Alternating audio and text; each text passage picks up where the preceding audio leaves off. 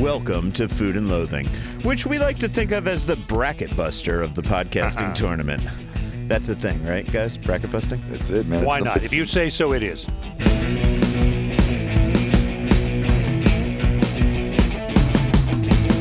I'm your host, Al Mancini. Returning to the co host position this week is Rick Moonen, and our Yay. producer, Rich Johnson, is, well, he's producing. So I am and what I do. March Madness is in full swing in Las Vegas, and even though I don't know a thing about basketball, I am excited to have drunken groups of aging frat boys reliving their memories together in this city's sports book.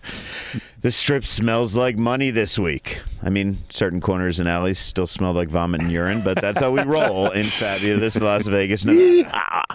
So let's jump into it. We've got a lot of tape this week, a lot going on in fabulous Las Vegas. This town is coming to life. It's beautiful. We're out here at the beautiful Moonen Ranch. I heard it was going to be 80 degrees today, Yep. and we're out here in, on a morning. It's just the sun is shining. It's feeling good, man. And th- Yeah. it's the whole vibe that's carrying throughout the Las Vegas Strip. People are excited. People are happy to go out. People are having a good old time. They're spending money. They're, they have not a virus in the world to care about. Is the official switch over to Vegas summer the day that you lose the leather black leather jacket? I tend to hang on to the black leather for a little longer than um, than I should because I get used to where all my shit is in my pockets, Yeah. and then I have to readjust to another pocket setup. Yeah. See, I have know? I have the lighter weight sweaters I'm transitioning to, and eventually the sweaters go away, and I have to untuck the shirt underneath because nobody wants to see what's uh, below that shirt. I, I got to say that the timing couldn't be better for Vegas to really feel like it's bouncing back in time for what is traditionally our biggest week of the year. You know, and that, that's of course the March Madness kickoff, Yeah. coinciding with with St. Patrick's Day festivities, which just happened when people are listening to this. So it's cool. But this is actually the part of the show where we talk about what we've done this week. Yo, puppy dog, which one's that, Rick? It's Booker. Hey, making noise. Booker. Booker, shut up.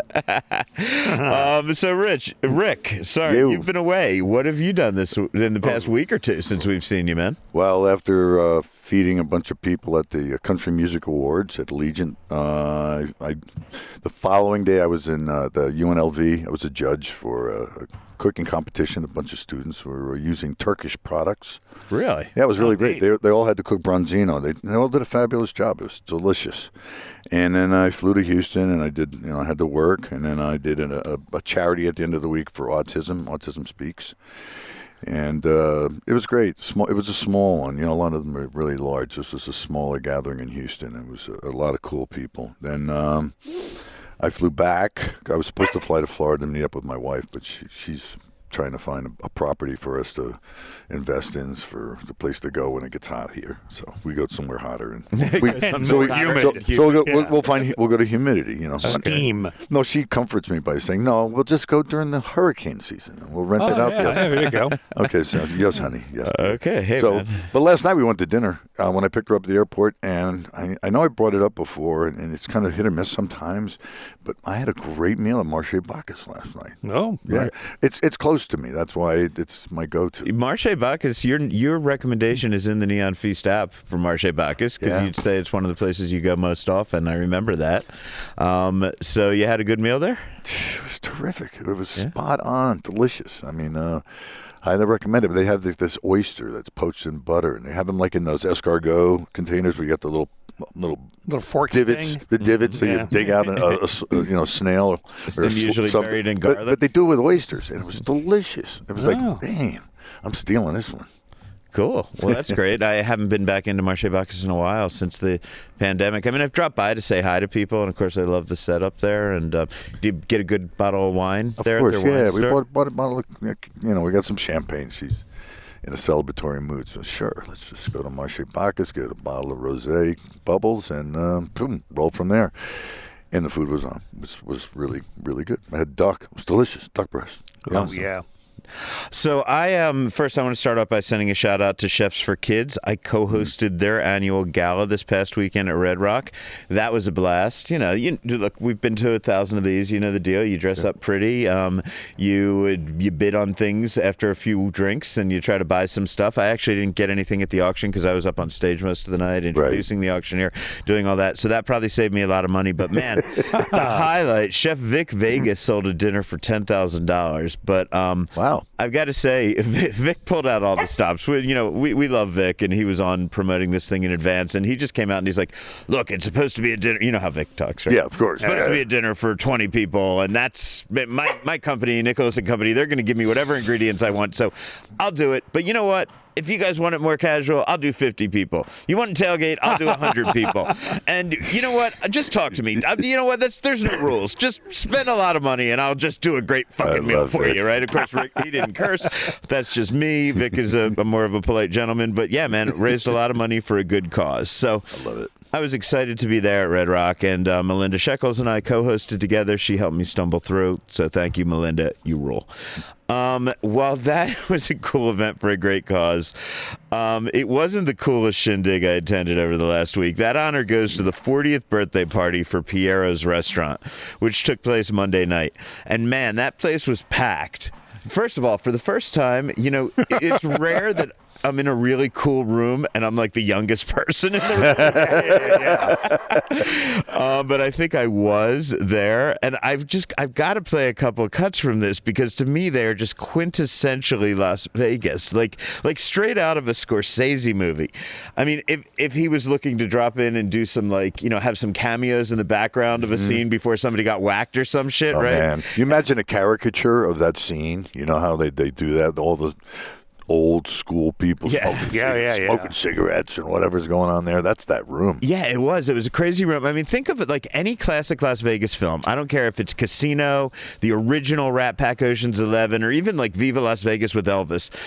Picture your favorite classic Vegas movie, and now imagine if they did a sequel that was set in post-pandemic Las Vegas 2022. Yeah. That was this party, and this is what would be going on in the background. I'm going to start with this one cut. This is Pia Zadora, freaking Pia Zadora. Okay, I mean like, like I think she was like my father's generation of like pin up, pin up masturbatory material, right? like, I mean, like hey, the hey, total hey. hottie of, of the day. And I actually I looked her up. She's actually just in her mid sixties, um, but you know she's just cool as fuck, and she plays Piero's.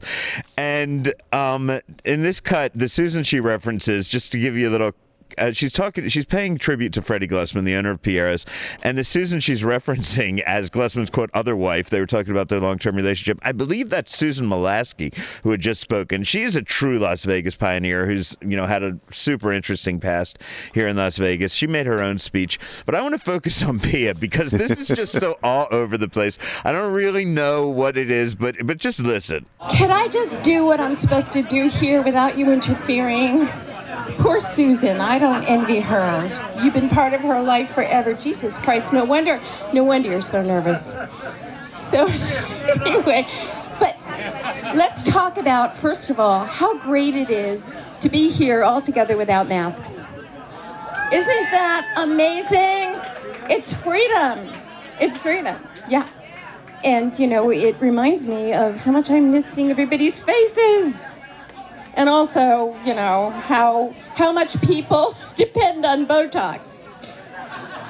Okay, th- this is the original couple. I'm the second wife, so they're they're in a feud here. But what the hell? Anyway, so Freddie is now my neighbor.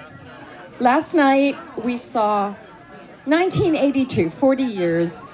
I won a Golden Globe for Butterfly. Yeah, go figure. The Golden Globes are gone, and I'm still here.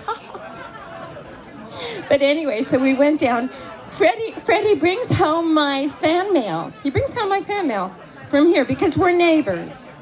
So he brings my pictures, and he's, he opens it. He says, "Open the envelope, right?" And he looks at the pictures.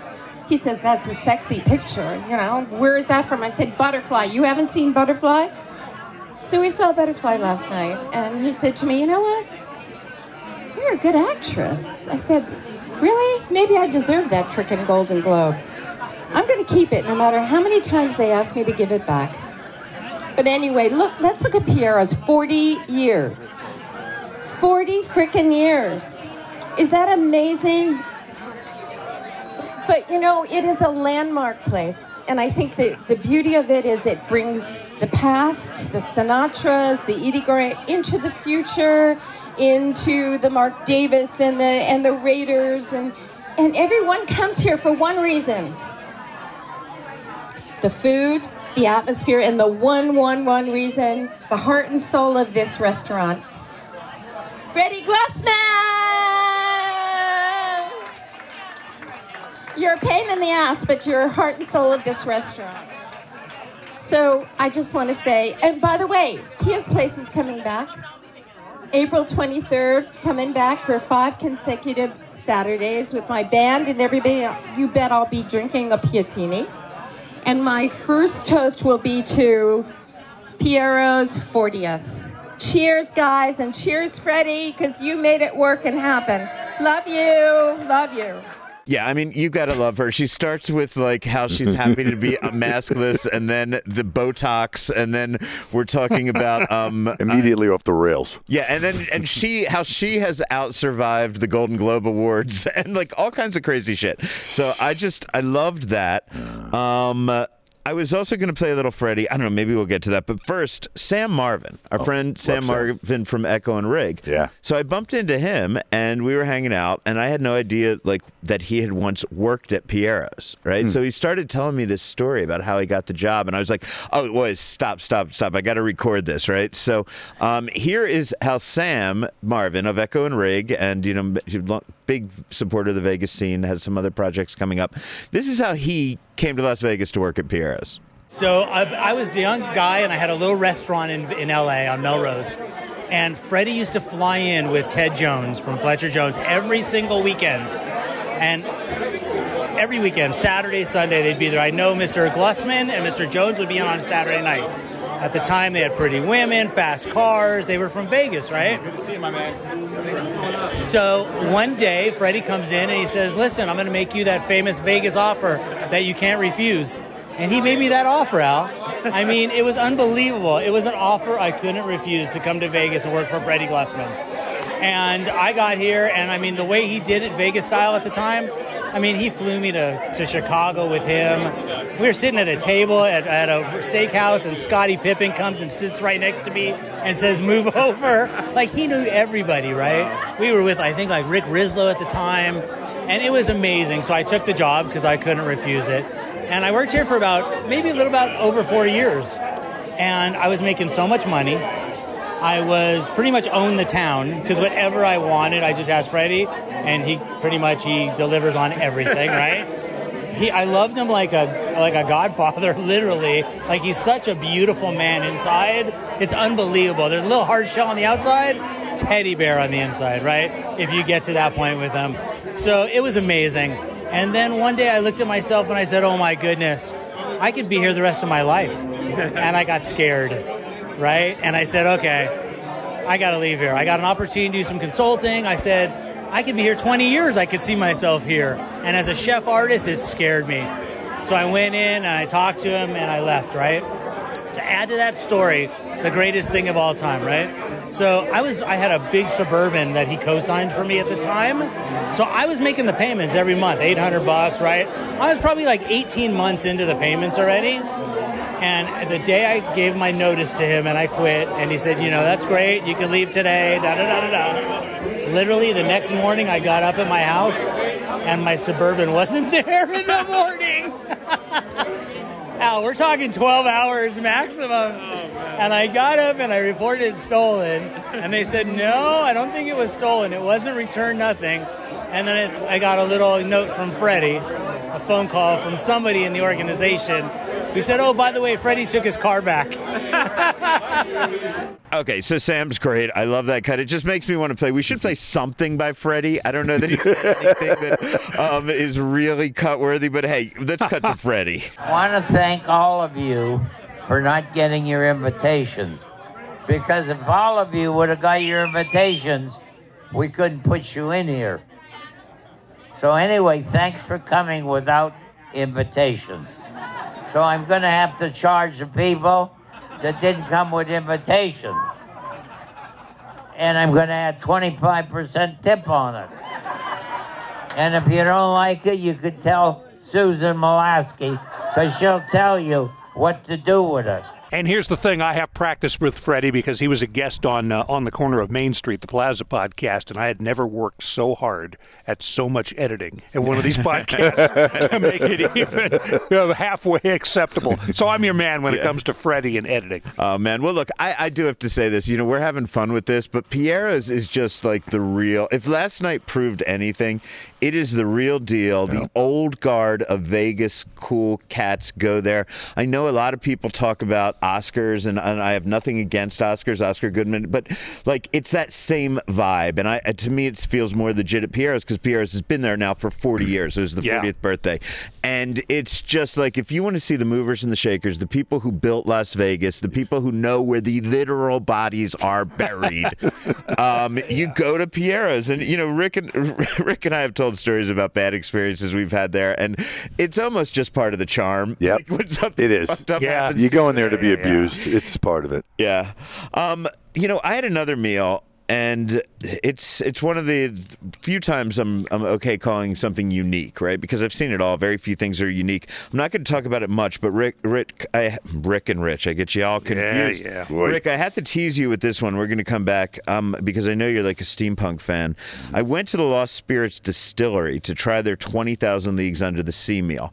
I'm not going to get deep into that this week because I was a guest of um, Rob Rice of Thrillist. So I'm going to let Rob talk about this before I do. But I have to say, um, and hopefully that'll be next week when I come back. But man, this is like a 14 course meal. I think it's 240 all in. Um, I'll get into the crazy nuttiness of the stuff, but it is really trying to tell the story of the novel 20,000 Leagues Under the Sea. I love it. And they're super. I mean, this chef is. Um, I'm looking for looking for a name now because I just texted over there. Chef Taylor Persh, right? So young, youngish. I mean, by my standards, everybody's young. Young, youngish female chef. I'm super excited. I mean, I just see that energy in her eyes of a young chef who has just been given free reign to do whatever the hell she wants. And um, we're going to talk about that once Rob's story comes out. I'll come back, but I want to take you in there and do that dinner with you, Rick. Done. It's gonna Done. be Yes, amazing. please. Um, I can't Could wait. there be seafood in that dinner? There's a lot of seafood. There's a lot of things. Squid. And um, I did eat a pig's eyeball for the first time, so Wow. that was cool. Good but for you. All kinds of cool shit going on, but we'll get into that more. Um, I will, however, now we could talk about. I went to Jamon Jamon Tapas. No secrets there. This is my second visit. Sue's first. I am loving this place. Quick backstory on that is that um, Chef Rafael Salinas Catala, and I'm sure I mispronounced that as I always mispronounce everything. He was born in Spain, so my apologies, Chef. Uh, he was born in Spain, moved to Las Vegas 12 or 13 years ago to work at Jaleo. He's also worked with Julian Serrano before he went off to open a ghost kitchen in North Las Vegas in July of 2020. You know, that great time for the restaurant industry. Yeah, July per- of 2020. And um, in early 2021, he actually opened a brick and mortar on Sahara and Jones. The recurring theme when I talk to anybody about this seems to be authenticity. Now, you know, I have, it's been 20 years since I've been to Spain and I didn't know much about 20, maybe 30. Um, so I don't, I can't tell you how authentic it is, but everybody says it is. I just know it's delicious. Um, you could purchase a 16 pound whole suckling pig there for $390, or you can get one sixth of that pig for 65 bucks. I did not go piggy this way because, as I mentioned, I had just eaten a pig's eyeball around the same time. Um, but I did have the half rabbit IEO. Beautiful presentation of rabbit. I love rabbit. Um, just, I'll show you the pictures are on the social media page. Go take a look at that. Also, a perfect cold weather dish, man. A lot of rosemary, a lot of um, a lot of garlic in there. It was over a really, really light, um, what maybe a basmati rice. I'm not sure. A very light rice, and just uh, gorgeous. It just felt very autumnal. I could I could eat this rabbit for Thanksgiving dinner, and I would be happy. You know? Uh, so good. Also had gazpacho, two types of croquettes, um, some chicken and some iberico, some pan con tomate, and then Jesus Christ, the most perfect preparation I've ever encountered of porchetta in my life. I didn't Really? order this dish. Chef sent it out to me. I was so happy. I'm going to show you the picture. Um, in My a- mouth is watering. but ah, Yeah. man, you look, I'm not always a pork belly kind of fan, right? And um, you know, it could be I don't know the, the way that the layers separate out. It doesn't always just it doesn't always sit with me. I feel like I just get just the fat or just the skin or just the whatever. Yep. This was crispy, fleshy, fatty. All of the layers laid out there looked gorgeous, beautifully balanced, so that you could cut them, get all of those layers in your mouth in a single All right, bite. stop. Mm, yeah. Killing me. God. I didn't touch the sauce. It was just fucking amazing. Go to Jamon Jamon. I just did the math, and it's uh, 16 pounds for 390, rounded up to 400. That's about 21, 22 dollars a pound in a restaurant for a cooked uh, suckling pig. Yeah. That's a pretty good bargain. This is like a foodie SAT test. Yeah. Rich, what are you doing, man? I, I have one uh, story of in, one story of out, and I'll, I'll, I'll need a little consult on the out. Uh, I had a bottle of wine that was uh, gifted to me, sort of, and I needed a meal to uh, uh, stand up Does to that it. mean you stole it? Gifted to me, sort of? I helped out with a lot of wine transport. And there happened to be one bottle extra for the cases that we put them together. And Okay. the guy in charge of it, who was not the owner, said, "Yeah, you go ahead. Yeah, take that off one." truck. This is wine Okay, that fell okay. off a truck. I'll get to that. The guy in- said it was okay. The Yeah. guy said it was okay, and he is the guy. So I, I had to feel get like this is a Piera story. the guy said it was okay. My Freddie uh, imitation. So I had to get a couple steaks. I got a ribeye and I got a fillet from Featherblade. And I did them in cast iron. And I asked the guy, a little oil and basting thing? And he says, no, beef tallow, right there. And he pointed to a little container of beef tallow for about five bucks. I said, okay. So I bought that, got my biggest cast iron out, which is about uh, 16 inches in diameter. Put it on the high heat, smoked it up, opened every window in the house because the ventilation system above the stove is crap, and uh, did not set off any fire alarms. Thank Oh, goodness. well, but that's a win. came out fantastic uh, on the medium side of medium rare for the for the ribeye, and uh, a little too rare for the. Uh, uh, fillet for, for Joanna, but that's all right. We slice it up and put it on for uh, 30 seconds Did either you side, baste and it? she's perfect. Did- did basted do the it. basting? I sat there and flipped that thing 20 times and basted the fuck out of it. That's the way to roll. Base, baby, base. The wine it went with Paul Hobbs 2012 Cabernet Sauvignon. Oh, that's good stuff. Uh, one of those touch the face of God good stuff kind of wine. So it was it was a, it was a great meal there at home. Now on the other side of the, the coin, Al, you and I had a business lunch at a well-known regional brew pub chain. Yeah, we went to BJ's. Yeah, went to BJ's. you know the yeah, old saying yeah. about a BJ, that a good one. I missed, I missed the one on Tropicana near the airport. Okay, um, Yeah, yeah. Well, this one is in Henderson. You know, it's large. It fulfills that niche that I've talked about before when you want to be confident, the corporate standards, uh, dependable food, maybe not the greatest food. You know the standards are high enough that there are only going to be a few rodents in the back. No, it doesn't have to be great. It just has to be there. And the bar is, I'm sure, well packed. Your sandwich out looked great. Our dining companion salad looked okay. my fish and chips did not look so good, and that taste lived up to the appearance. And, uh, so, my future uh, safety tip when going to places like this is it's a freezer to fryer kind of place. Don't buy the stuff you know comes from the freezer to the fryer. Look for the sandwich, look for the salad. I mean, look, just for everybody who's saying, why'd you even go to BJ's? Um, two reasons. It was picked by the person we were meeting, Yeah. and it was just a matter of convenience for the meeting. And um, I have had good meals at a BJ's. I usually like their Pizookie because it's just so fucking stupid that, yeah, you know, it's a pizza cookie, right? Isn't they do that there with ice cream on it? I think that's BJ's. So I, I knew it for that, and I thought it was decent. Um, I couldn't find anything on the menu that was like that just looked appetizing for me at lunch, and I'm a late lunch eater. I decided to do a fried chicken sandwich, and um, yeah, like.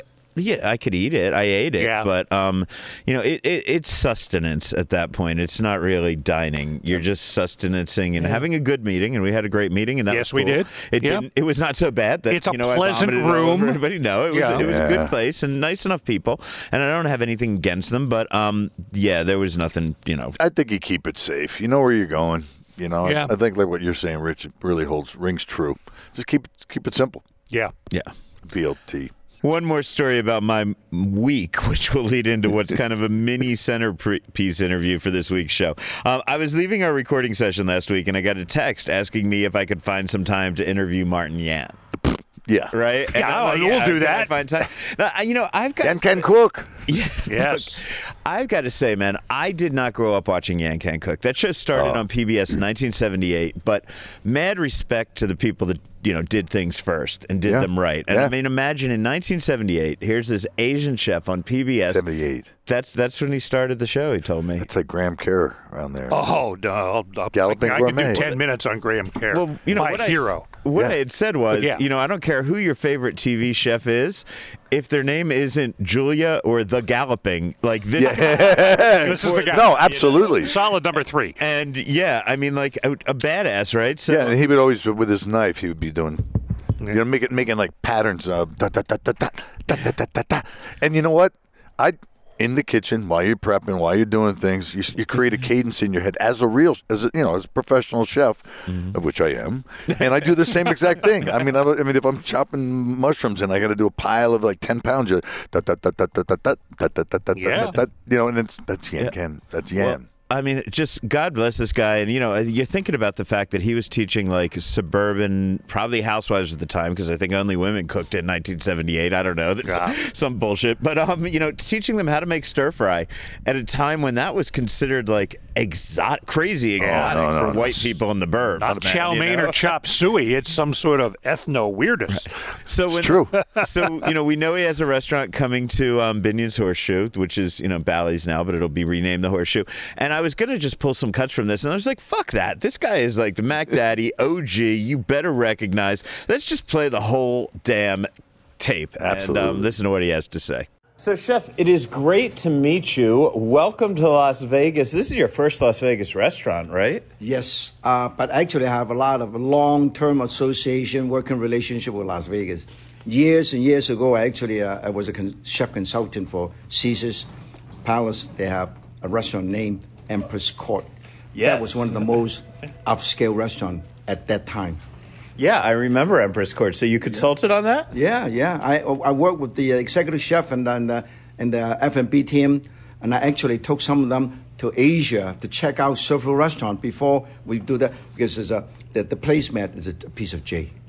Wow. Yeah, and then the, but the chopstick rest is a piece of J, and some of the noodle bowl is also the the, the bowl the bowl of rice we put in a, a J bowl. Wow. That's how. That's pretty how high class. Very very upscale. Yeah. So I guess then I would like to start by asking you how Las Vegas has changed in those years since the Empress Court days and how planning a restaurant for Vegas in 2022, that's what we're in, right? 2022 is different than then because the market has clearly changed. People have gotten much more educated, much more in tune with food, I would think. Definitely. Um, the change is so drastic. I remember when we first um, start working with Caesar's um, uh, Palace, those days, the focus is on Asian VIP uh, clientele. They would fly them in from Asia, charter plane to come in and do it. And the focus is really much on really high roller. And it's also on the strip, there's not too many high end restaurant, uh, uh, restaurant or high end casino in the old, old, old days, right? Yeah. So basically, now, in the last 15, 20 years, Las Vegas is turning into the entertainment capital, not just the gaming, the gambling, or the gaming capital, but the entertainment capital of the world. And then people used to come here from Asia. They have casino in Asia too, so mm-hmm. they don't necessarily have to come over here as much. But a lot of them still come because for entertainment. So, and also a lot of the people from different part of the, the U.S. are also coming to Las Vegas because you got the show, you got the sport, you got the, the, the, the landscape, you got a Hoover Dam, you got a lot of wonderful tourist destination. So I think nowadays Las Vegas is definitely changed. And the, the, the, the people are more educated because of the Food Network, because of the travel, because of the internet. You can find a lot of things that you never seen, you never know what's happening before. And people are enjoying to really appreciate good food. What is regional Asian food? What is Thai food? What is ramen? You remember 40 years ago, hardly see any sushi bar. There's very, very few ramen uh, noodle restaurant, very few Thai restaurant, very few Vietnamese noodle restaurant, uh, uh, beef noodle restaurant. Now they're popping up all over. So when it comes to Las Vegas, Las Vegas should have all of these elements to to entertain all of these people. And then you come here, you have the best Thai rest, uh, Thai food, you have the best Vietnamese food, you have the best sushi, the best ramen. look at it, Nobu is here. Right. Anthony Bourdain, I mean, uh, uh, uh, uh, Gordon Ramsay is here, and everybody's here. All the wonderful people is here, and uh, um, uh, uh, David Chang is here. Um, the, the, the, the, lot of celebrity, Michael Mina, um, and all the a lot of the Food Network celebrity chef are here. Right. So I'm the slow comer. I'm the newcomer. But they wouldn't be here if it were not for people like you and what you accomplished through food television in the very early days. So, I mean, you are in many ways very responsible for the fact that there's a market for good food in Las Vegas and everywhere in America, to be completely honest. Definitely. You know, old days it's very hard for people to travel. Nowadays, people travel all over the world. And people come over here, and there are 44, close to 45 million tourists. In Las Vegas, only 4 million people living here. Yeah. So basically, this is truly a mecca, an entertainment mecca, and, and, and, and, and, and um, not just the gaming. So people come over here, like my wife would come, sometimes come over here for spa, for to see the show, and then also eat in a couple of restaurants. And, and she's not much a gambler, but she come here because of the show, the entertainment element. And so, so I come over here, and I, if you watch the Yan Can Cook Show, which started in 1978. Wow. Well, before, way before the Food Network, before when we started, it was only Julie Child, French chef, and Graham Carruth, Galloping Gourmet, and Yan Can Cook. Wow. 15 years later, slowly you got a Jacques Pepin, a lot of people coming, and I'm still around. Yeah. You know, after 43 years, I'm still around because just like your business in, in, in the media business, just like sport, we love what we do. When we love what you do, you're, you're not really working. I'm, I don't feel like I'm working. You know, when I work in a restaurant and eat in the kitchen or the dining room and say hello, they are my friends.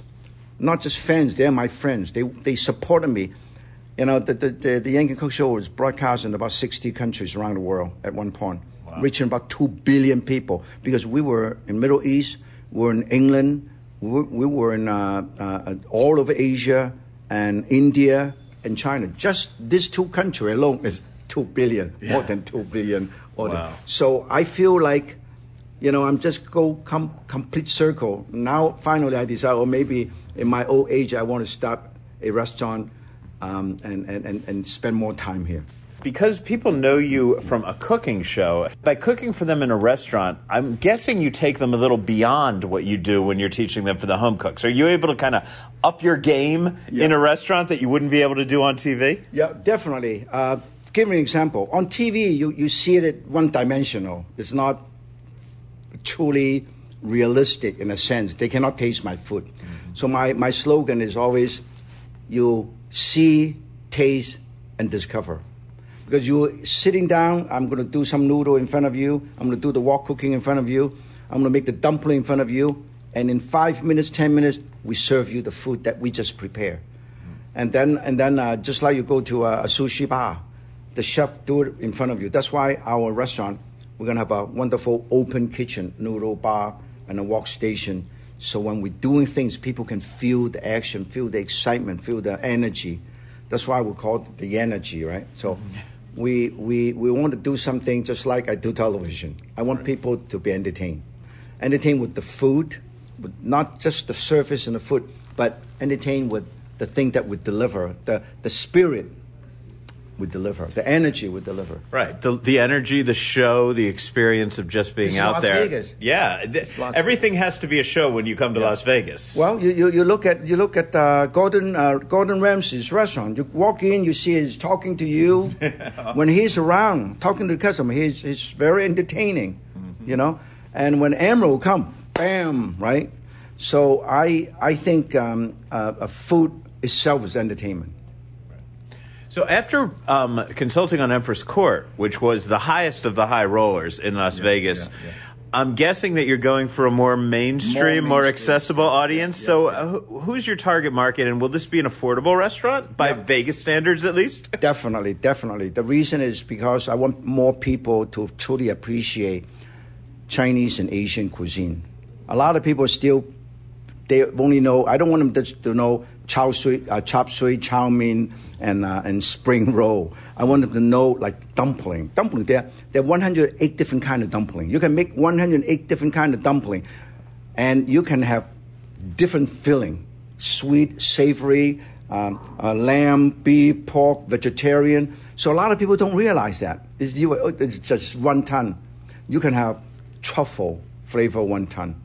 You have caviar wonton. You can have all kind of wonton. You see. We want people to have a sense of feeling, you know, Chinese and Asian food is more than the chop suey chow mein uh, uh, menu. Yeah, well, I think you have throughout your career taught people that and made them expand their their views of what Asian food is. Um, do you have a signature dish? Is there going to be one dish that is the one dish everybody needs to come and get? I love to use fish. I love fish. I eat a lot of fish, and uh, you can you can uh, you can have an entire restaurant menu on fish. Mm-hmm. You can steam your fish with different flavor. Five, ten dishes. You can deep fry your fish. You can smoke your fish. You can poach your fish. You can bake your fish. Mm-hmm. Right. So what we try to do is give people a sense. So we're gonna we I decided I work with the chef. I want to have seasonal menu, spring, with the best ingredient, particular produce, and we will also probably incorporate some of the fruit in our dish, because rather than use sugar, we use fruit, right? That's why you go to a lot of good Chinese restaurants. They have mango beef, mm-hmm. strawberry ribs. Incorporate the U.S. is abundance with all these wonderful produce. Why waste it? Right and also it's healthy. People, and also we have some vegetarian dishes. Now, because a lot of people are plant based and they use uh, vegetarian diet, vegan. So we also have some dishes. We have big mushroom. We have sauteed uh, trail of mushroom. A lot of people don't realize that mushroom is more than just uh, the button mushroom or, or uh, uh, uh um, a big mushroom, small. Mushroom. There are 200 different type of mushroom. Yeah. So so we want to we want to have a display of some of these basic ingredients. Like for instance, uh, we'll do a, a Thai curry or, uh, or, Malaysian curry. The curry itself is about 12 to 40 different fresh herbs and spices to make one curry. You have lemongrass, you have pandan leaf, you have galangal, you have fresh chili, you have cilantro, you have all kind of stuff to put together, so fresh. So we want to educate people by having some display of the basic seasoning, the basic fresh herbs and spices, because I grow all of them in my backyard in, in, in the Bay Area. Really? I have a I have a I have six different mint. I have lemon mint. I have all kind of mint. A lot of people don't, don't realize that. They, they, they only think they have one or two mint. They're all kind of mint. Yeah. They're all different flavor. So um, and uh, and also um, um, uh, also uh, lime. You go to Thai restaurant, you go to a, uh, um, a, a, a Thai restaurant without galangal, without um, uh, um, uh, the kaffir lime leaf and kaffir lime, you cannot have true, authentic uh, Thai flavor. If you don't have a good soy sauce, a good fish sauce, you cannot have a good Thai and Cambodian and Vietnamese restaurant. A lot of people don't realize soy sauce are not created equal. no. Sauce not created equal. You go to really fine dining restaurant, Japanese restaurant, they have five different kind, ten different kind of soy sauce. Some soy sauce is not dark. It's called white soy sauce, white translucent color. Mm-hmm. So there's a lot of things that we want to introduce. Just like you go to a Japanese restaurant, sake tasting. A lot of people don't realize there are all kind of sake. Some people only drink the hot stuff. right. And then and then you you got to chill. You got you got to the best thing to, to to enjoy is actually chill. Yeah. Yeah, I agree. Um, so one thing I want to touch on, you mentioned the seafood and having a lot of seafood. So you actually have a lot of live seafood tanks. I know that could be a challenge for some Asian chefs in Las Vegas. Well, because it's hard to get the live chef. What I would I, I, I would say, talking to my chef team, we will probably have um, on ongoing. We have two or three different type of seafood. For instance, It's easy to uh, maintain lobster and crab and geoduck and clam than fre- uh, live fish. Live fish, when they ship in a truck, by the time they get here, they are not really live, very much alive. very they well. don't they don't feel very well. And then I don't want to look at the fish tank with these fishes that kind of but the sleepy and uh, though so we probably um, um, because I'm, I, as I said I want to limit my menu and I would just do a really good job on this limited menu, four season menu. So this way we want to have cope with the season. We want to cope with the freshest. So, tell me again, when is the restaurant opening? We aim at uh, towards the, the, the end of the summer and uh, early fall, maybe uh, August or, or September, hopefully. Cool. Well, I look forward to dining there. Thanks so much for your time, Chef. Well, hopefully you uh, can uh, join us and uh, be my guest learn how to bone a chicken and cut up some vegetables. I'll give you a knife uh, to cut up some vegetable. That can be scary when you let me cook. Rick Moonen made that mistake over at Allegiant Stadium a few weeks ago. You don't want me. All, all I got to worry, do, don't worry. all I I- got to do is pick cilantro. That's the only thing I, have- was qualified I have a finger for. guard. Where's the finger guard? No, no. I have a finger guard so Cool. you can use to, to, to protect your finger. Cool. Well, thank we you, just Chef. to- we just want to have fun doing it, and I believe when the team, when our team having fun, running the place, everybody gonna have fun. Fancy ass steaks coming to Henderson and some ice cream news from Rich. This is Food and Loathing. Mom deserves the best, and there's no better place to shop for Mother's Day than Whole Foods Market. They're your destination for unbeatable savings, from premium gifts to show-stopping flowers and irresistible desserts. Start by saving 33% with Prime on all body care and candles. Then get a 15-stem bunch of tulips for just $9.99 each with Prime. Round out Mom's menu with festive rosé, irresistible berry chantilly cake, and more special treats. Come celebrate Mother's Day at Whole Foods Market. This episode is brought to you by Reese's Peanut Butter Cups. In breaking news, leading scientists worldwide are conducting experiments to determine if Reese's Peanut Butter Cups are the perfect combination of peanut butter and chocolate. However, it appears the study was inconclusive, as the scientists couldn't help but eat all the Reese's. Because when you want something sweet, you can't do better than Reese's. Find Reese's now at a store near you.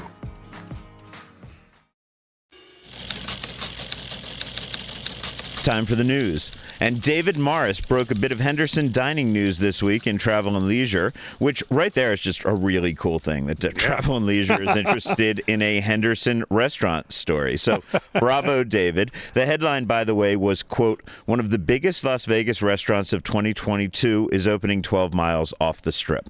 Hyperbole? I don't know. You tell me. But here's the scoop.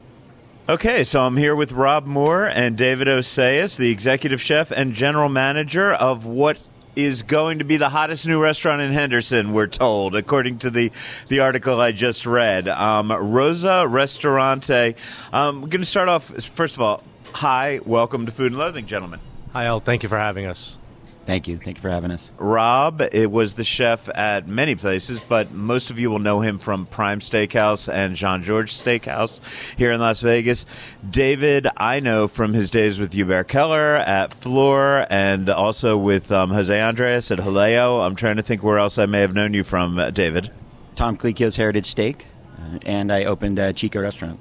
So, some um, serious strip veterans, and that is why I guess this is really newsworthy to a lot of people, is that you are moving into the spot was that was previously home to Bloom, which was a whole scene. We were just talking about that with Rick and um, and Rich a moment ago. But uh, Bloom seemed to kind of be a it wanted to be sort of be a bottle servicey kind of celebrity hotspot in Henderson, where I guess like rich athletes hung out and who didn't want to go to the strip, which seemed to hit a nice mark for them during the pandemic when people didn't want to go out to the strip. But are you guys trying to maintain that same kind of vibe? What are you doing here with um, Rosa Ristorante? Well, no, definitely not. Uh, it was kind of funny when we first walked in the door. You could see the stripper boots still sitting on the old bar that we just broke down, and you know the guys that were there before they they had a lot of fun, and we understand that. But uh, we we definitely have nothing to do with that past. We're just looking forward to the future. When are you guys looking to open? Mid-April. we're still waiting on some items. You know, trying to get some finalization on tables and chairs and equipment and all of the supply chain issues that are happening throughout the country. They're affecting us too. So as soon as we get as much as we can in and we feel comfortable, we'll start opening. Okay, now let's talk about what kind of restaurant this is because at first glance, and maybe just because I knew you, I assumed this was just going to be a straight up steakhouse. And, you know, I started thinking about Harlow and what they were doing in the burbs. But then I took a look at the sample menu or the prototype of the menu. It seems to be more of kind of an Italian steakhouse model, right? You guys, you have a serious chop selection, but mostly it's Italian cuisine. Am I getting that right? It's Italian American cuisine. For the last bunch of years that I've worked, you know, I've worked for Jean Georges for over 15 years, and that's almost half of my career. So for a long time, I've been cooking food that other people wanted me to cook, and I did really well with it. But this time, I want to cook the food that I want to eat, the stuff that I'm comfortable with, the stuff from my childhood, stuff from living in New Jersey and Brooklyn. You know, bringing it out here to the West Coast. Okay, and yet steak's still a serious part of the menu, right? Well, yeah, I have to put steaks on there. That's what everybody knows me for. There has to be that trust value, right? We've got to we got to start somewhere at a, at a, basic level of you know this guy can cook steaks. We've never seen him do Italian food. Can he do it? Well, come and check it out. We'll show you that we can. Okay, so let's get on then. Now that we know what it is you're doing, why Henderson? Why that neighborhood, which I guess I would kind of call Seven Hills? I used to live over there, um, not too far from that. Actually, two places in that general area. So I would call it Seven Hills. I don't know if that's what you call it, but you're pretty much Eastern St. Rose Parkway. So why that neighborhood? Well, I actually went to dinner with a bunch of my friends, some of my high end clients, and one of the guys who's my partner, uh, or the partners of the restaurant, he, um, he casually let me know that he had a restaurant in Henderson that just recently closed. And I started out by saying, you know, I'm not working right now. I just took some time off from Prime. Uh, I'm not really looking for work, but if you need help, I'd love to help you. So I took a meeting with the partners, uh, and it started out with, you know, what type of restaurant do I think they should put in there? We started at Italian, and it grew to this and it kind of got out of control really quickly. And here we are, uh, you know, four months later, sitting here talking to you about a restaurant that we barely, barely knew what we were going to be a part of. So. Well, it's kind of cool that it happened that fast. I mean, that proves that there's definitely some energy behind it, and um, you know, I I would be more excited about a restaurant that happens that quickly than something that happened through 12 levels of planning and you know corporate via you know whatever um, market research and things like that. I'm sure investors prefer the market research, but you know, as as somebody who likes a good artistic, um, art, chef-driven venue, I like the idea that it grew out of your passion. So. Um, what do you think the state is of off-strip dining right now? Are is has Henderson in particular, but the entire off-strip segment of the valley has it gotten smarter, more sophisticated, more willing to um, to have upscale cuisine? There's such a structure of people that work in these big mega resorts and these casinos that work at really good restaurants and when they go and they're they're sitting at a Bellagio or an Aria or a Caesars, they're going in and they're paying strip prices. Um, there are a lot of people around that are starting to take the chance to come off the strip. It wasn't never my intention, but I'm very happy that this opportunity presented itself. You know, they say when you're when you're in the middle of it, you don't know what's out there until you leave, and then all these things present themselves. And you know, it's true. It did, and it happened. Um, but off the strip dining is, uh, I mean, look at what we're doing here. We've got an amazing opportunity to space that did something in the past that we're going to take and do something with the future. There's really not a, a, lot that's around there. There's a couple other restaurants that are moving in to the area, not necessarily where we're at, but we're just sitting in the middle of an island with a lot of residential area around us, just starving for a place to go, and we hope they choose us to do that. David, uh, let's talk about the front of the house aspect of running a restaurant that is in Henderson, right? How drastically different is that than running something on the strip where I'm assuming you keep a Rolodex of your regular clients and they only come to town, you know, once a year and you know that they're going to be in here for March Madness or Super Bowl or whatever it is and you keep track of them. And then of course you have your local clientele as well, right? So how does that translate over into the burbs? So I think you just said it. Uh, you know, you, you, it's the same exact way as you would as, as, on the strip. You know, it's building one guest at a time and one uh, moment at a time. You know, I think for us, Rob said it a moment ago, but it, it, really is about trust. You know, I think we are trusting each other to take a leap into this opportunity, and we are are hoping that our guests come and trust us in, in what we're doing, that they give us an opportunity to show them that we're going to serve them great food, we're going to serve them great beverage, and it's going to have fantastic service around it. And that's, I think, what we're most excited about is to offer something unique. You, you asked the question about what's going on in Las Vegas dining. There are so many excellent restaurants out there right now off of the strip that I think that, that we want to be a part of that and we want to bring that to Henderson where it is lacking a little bit. Not to say there's not some good dining out there and there's some that are coming right now that, that will be our neighbors, I think, soon in the future. But uh, we see an opportunity for something uh, just as unique as what's happening in Summerlin or, or, downtown or you know on Spring Mountain Road or whatever, uh, wherever it is in, in Las Vegas. And so, um, to answer your question, one at a time. Um, we're going to keep that same Rolodex that you would of all those VIPs from all over the country. Um, we hope to build, uh, you know, not only that list from our, our guests in Anthem and Seven Hills and Henderson, but also, you know, all over Las Vegas. And if someone wants to come from uh, New York City to come visit us, we would welcome them as well. But there's a lot of money up in those hills. my wife, my wife's worked for companies that build houses up in those hills. There's a lot of money up in those hills. Let's talk about the cuisine. You said, chef, that it was going to be Italian American. You referenced, you name checked NJ. You know, I'm a New Jersey boy. So are we talking red sauce style Italian? Yes, I mean that's the basic way to say it, and you know, Katie was talking to me a little bit uh, earlier about changing some menu items. One saying Sunday sauce. It's not something we ever called it.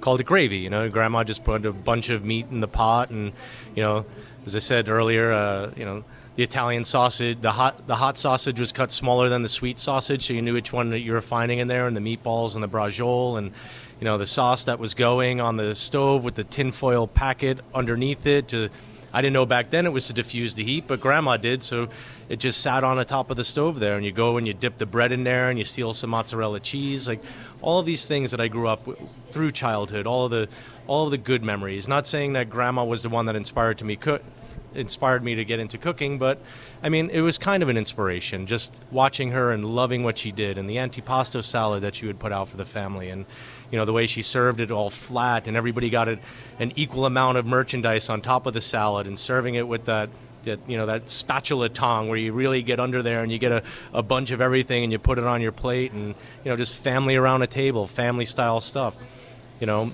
back to the basics. That's what we want to do. That's where we want to be. Um, not saying that we're going to bring all of, leave all of our, you know, experiences behind. That's going to be a part of it, but we're really bringing it back to the basics. Just really good dining, really good service, and really good drinks. First of all, I think anybody with a Val in their last name um, really just flashed back to some family dinners with, I mean, like every little detail you just mentioned there was just as Mancini. I can tell you that that reminded me of so many family meals.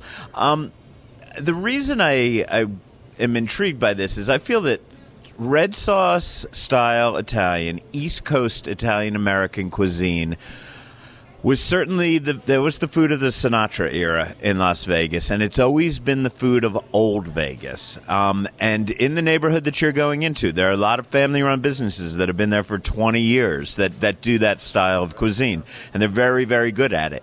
But in the respectable sphere, in the world of you know bragging about where you went to dinner, those kind of people, the people that you cook for and that you've been cooking for for decades that type of cuisine was always sort of out of favor. It was kind of looked down upon.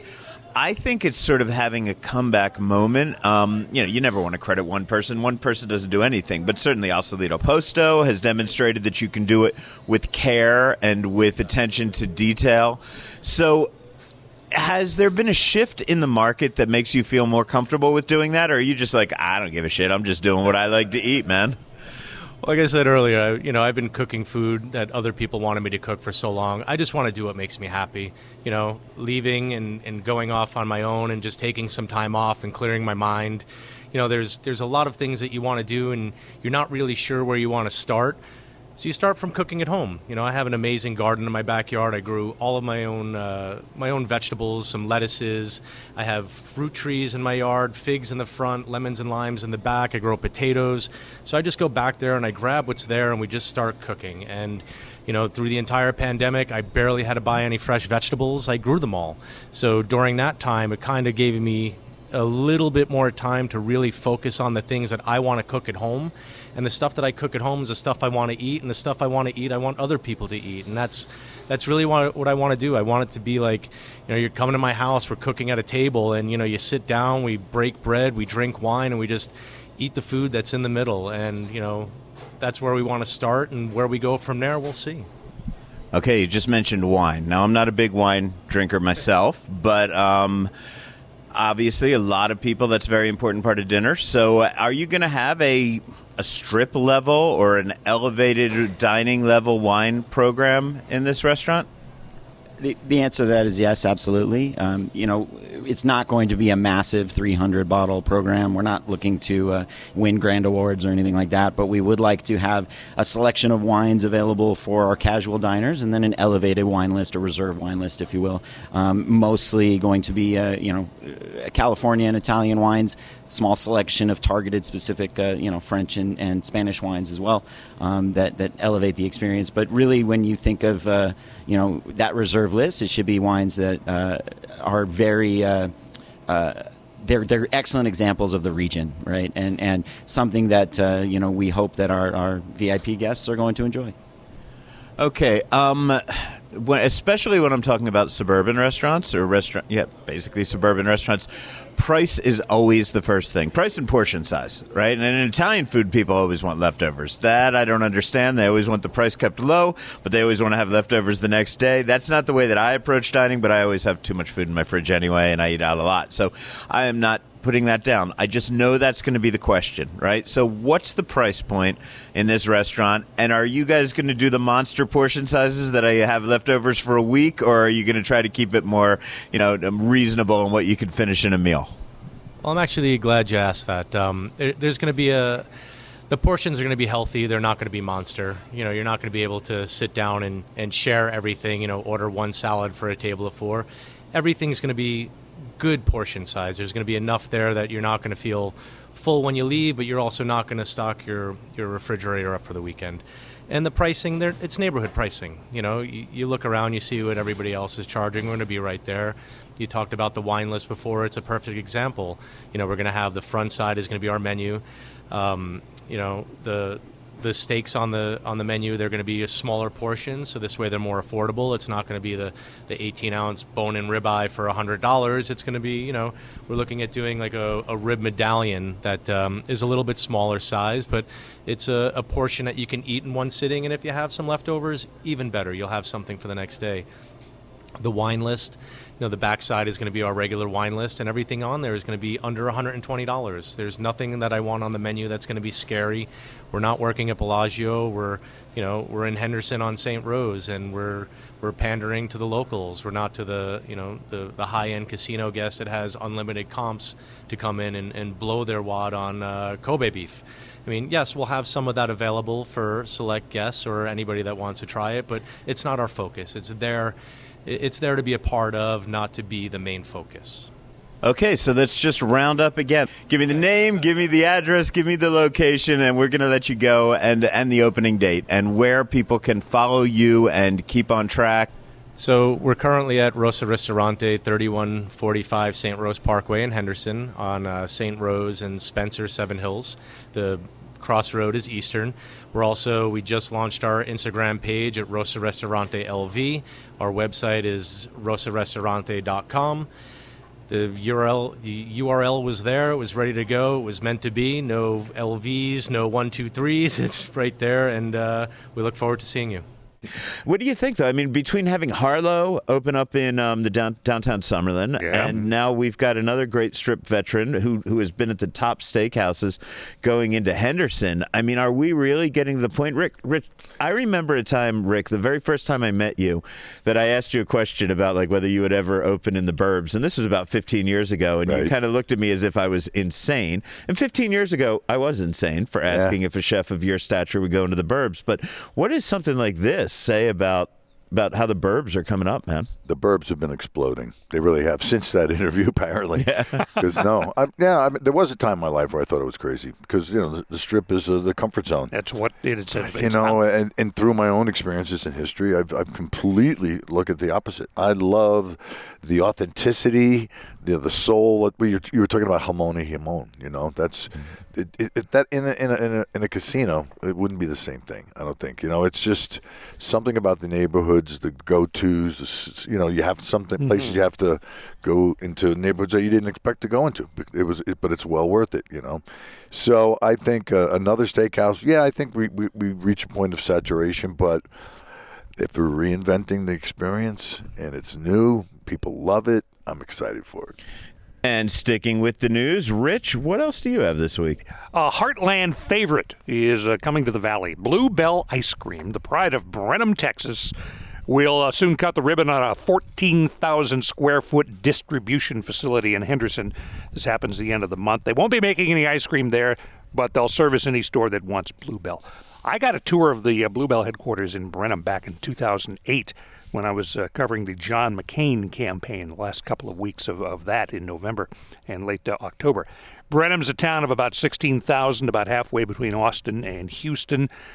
And pretty much the whole town is about Bluebell ice cream. You know, you know where you go to work when you uh, you turn 18, and where your parents work and where your grandparents probably work. Bluebell is the fourth best-selling ice cream in the U.S. and available in only 16 states. So its uh, popularity is uh, outsized by its availability. Al, are you familiar with Blue Bell? Yeah, you know what? I'm trying to. I almost got it confused with Blue Bunny, which that ice cream sucks. As far Yeah, as I'm Bluebell's a little better, Yeah. but it's a you know It's it's the a strip feeling, the Blue Bunny. yeah, are you yeah. stripper name. Uh, a little- Anyway. yeah, a little bit of news that I want to add. Um, look, we've talked a lot about my app, Neon Feast. I'm super excited about it, but um, you know, things are always slow to get a little started. Activating some of the premium features. First, first of all, the response has been great in the first two weeks. Thank you, everybody who's used the app, man. I really appreciate it. Um, but we finally, I finally went in and I made sure that all of MGM Resorts International's 20 restaurants that they've decided to activate the advanced features on, they all now have the reservation button working. Oh, cool. And I'm talking Yeah. about a lot of great restaurants like Aria Alone, Bardot, Carbone, Catch, Din Tai Fung, Jean Georges, Julian Serrano, and then you know another seven or eight in Bellagio and three in Park MGM. So if if I'm telling you know if you hear me talk about Bavettes or Nomad Library and that gets you hungry, guys, do me a favor, go on the Neon Feast app, book your reservation that way because they are tracking it. They're they're huge supporters of us, and I appreciate their support. But you know they need to show their money's worth. So shameless plug for you to use my Yeah. app to book a reservation. So man. easy, even I could figure it out. Oh my God. Yep. I'm at this it. point where I've plugged other people's shit for so many years of my life that I am going to plug my own. You no should matter- go. Yes, so please get the Neon Feast app and make sure you book your reservation through the app, especially at those MGM properties. I'm going to be telling you in weeks to come about the off-strip properties that have activated that as well. We're going to give love to everybody out there, and yes, it's my podcast. I'm going to plug my own fucking projects. Yeah. Oh, and edibles time now because it's my podcast and I'm going to eat some edibles.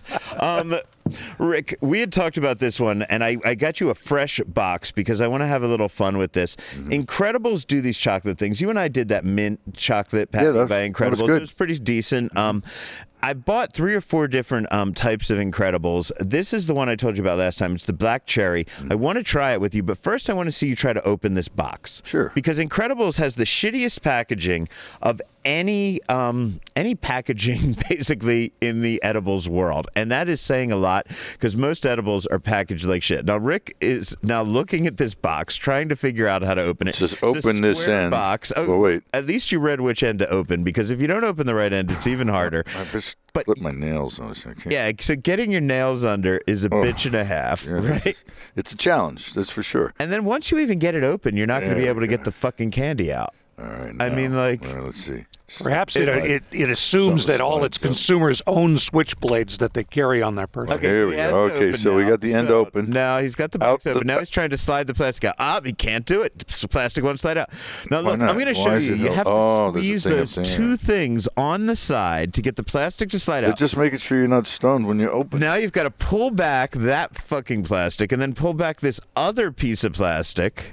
Another piece. See, you got the first one. Oh, yeah, you no, got that the has one, to the come up. film. No, you get the plastic and now the film. I mean, seriously, this is. am I wrong, or is this like was designed a by senior lawyers. citizen try to get through childproof caps? My God, this is insane. This it's was like des- a drawer. This is, was designed by I can't lawyers. get in there clearly. without a knife. Yeah, you can't get in there, right? Rick No, just I'm done. gave up on getting stoned, and that is saying a lot. um, okay, now I've opened right. because I've done these before. These are tens. It says it clearly on there. milligram. Let me know what you think of these. I've had them many times. I really like them. I was told that it's supposed to remind you of Ben and Jerry's um, Cherry Garcia, and I think that's a straight on comparison with a little bit of weed. But I used to smoke a lot of weed when I ate Cherry Garcia when I first discovered it. it's probably one of the ingredients. Yeah. so what do you think, Rick? Rick? I agree with you.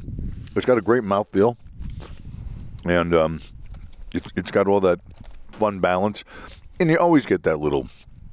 It's what it is, a bitterness of some sort. It's just a, a real mild. I almost feel like it's an earthiness, right? I mean, it really does Oh. feel like shrubiness and plantiness to me. That's more than It goes through a, a, a metamorphosis in your mouth as as, as uh, the chocolate melts away. Mm-hmm. Then you end up with that, what you just said, that earthiness. You're like in the forest, but with Yeah. berries and twigs and nuts and everything in there. yeah, Like, it's That's- delicious. So if you and Ronnie want to keep that pack, you can keep it because I already know I like these. I don't know. See, that's is it worthy of you keeping in your house? 100%. Will you Oh, eat 'em? Okay, so Incredibles.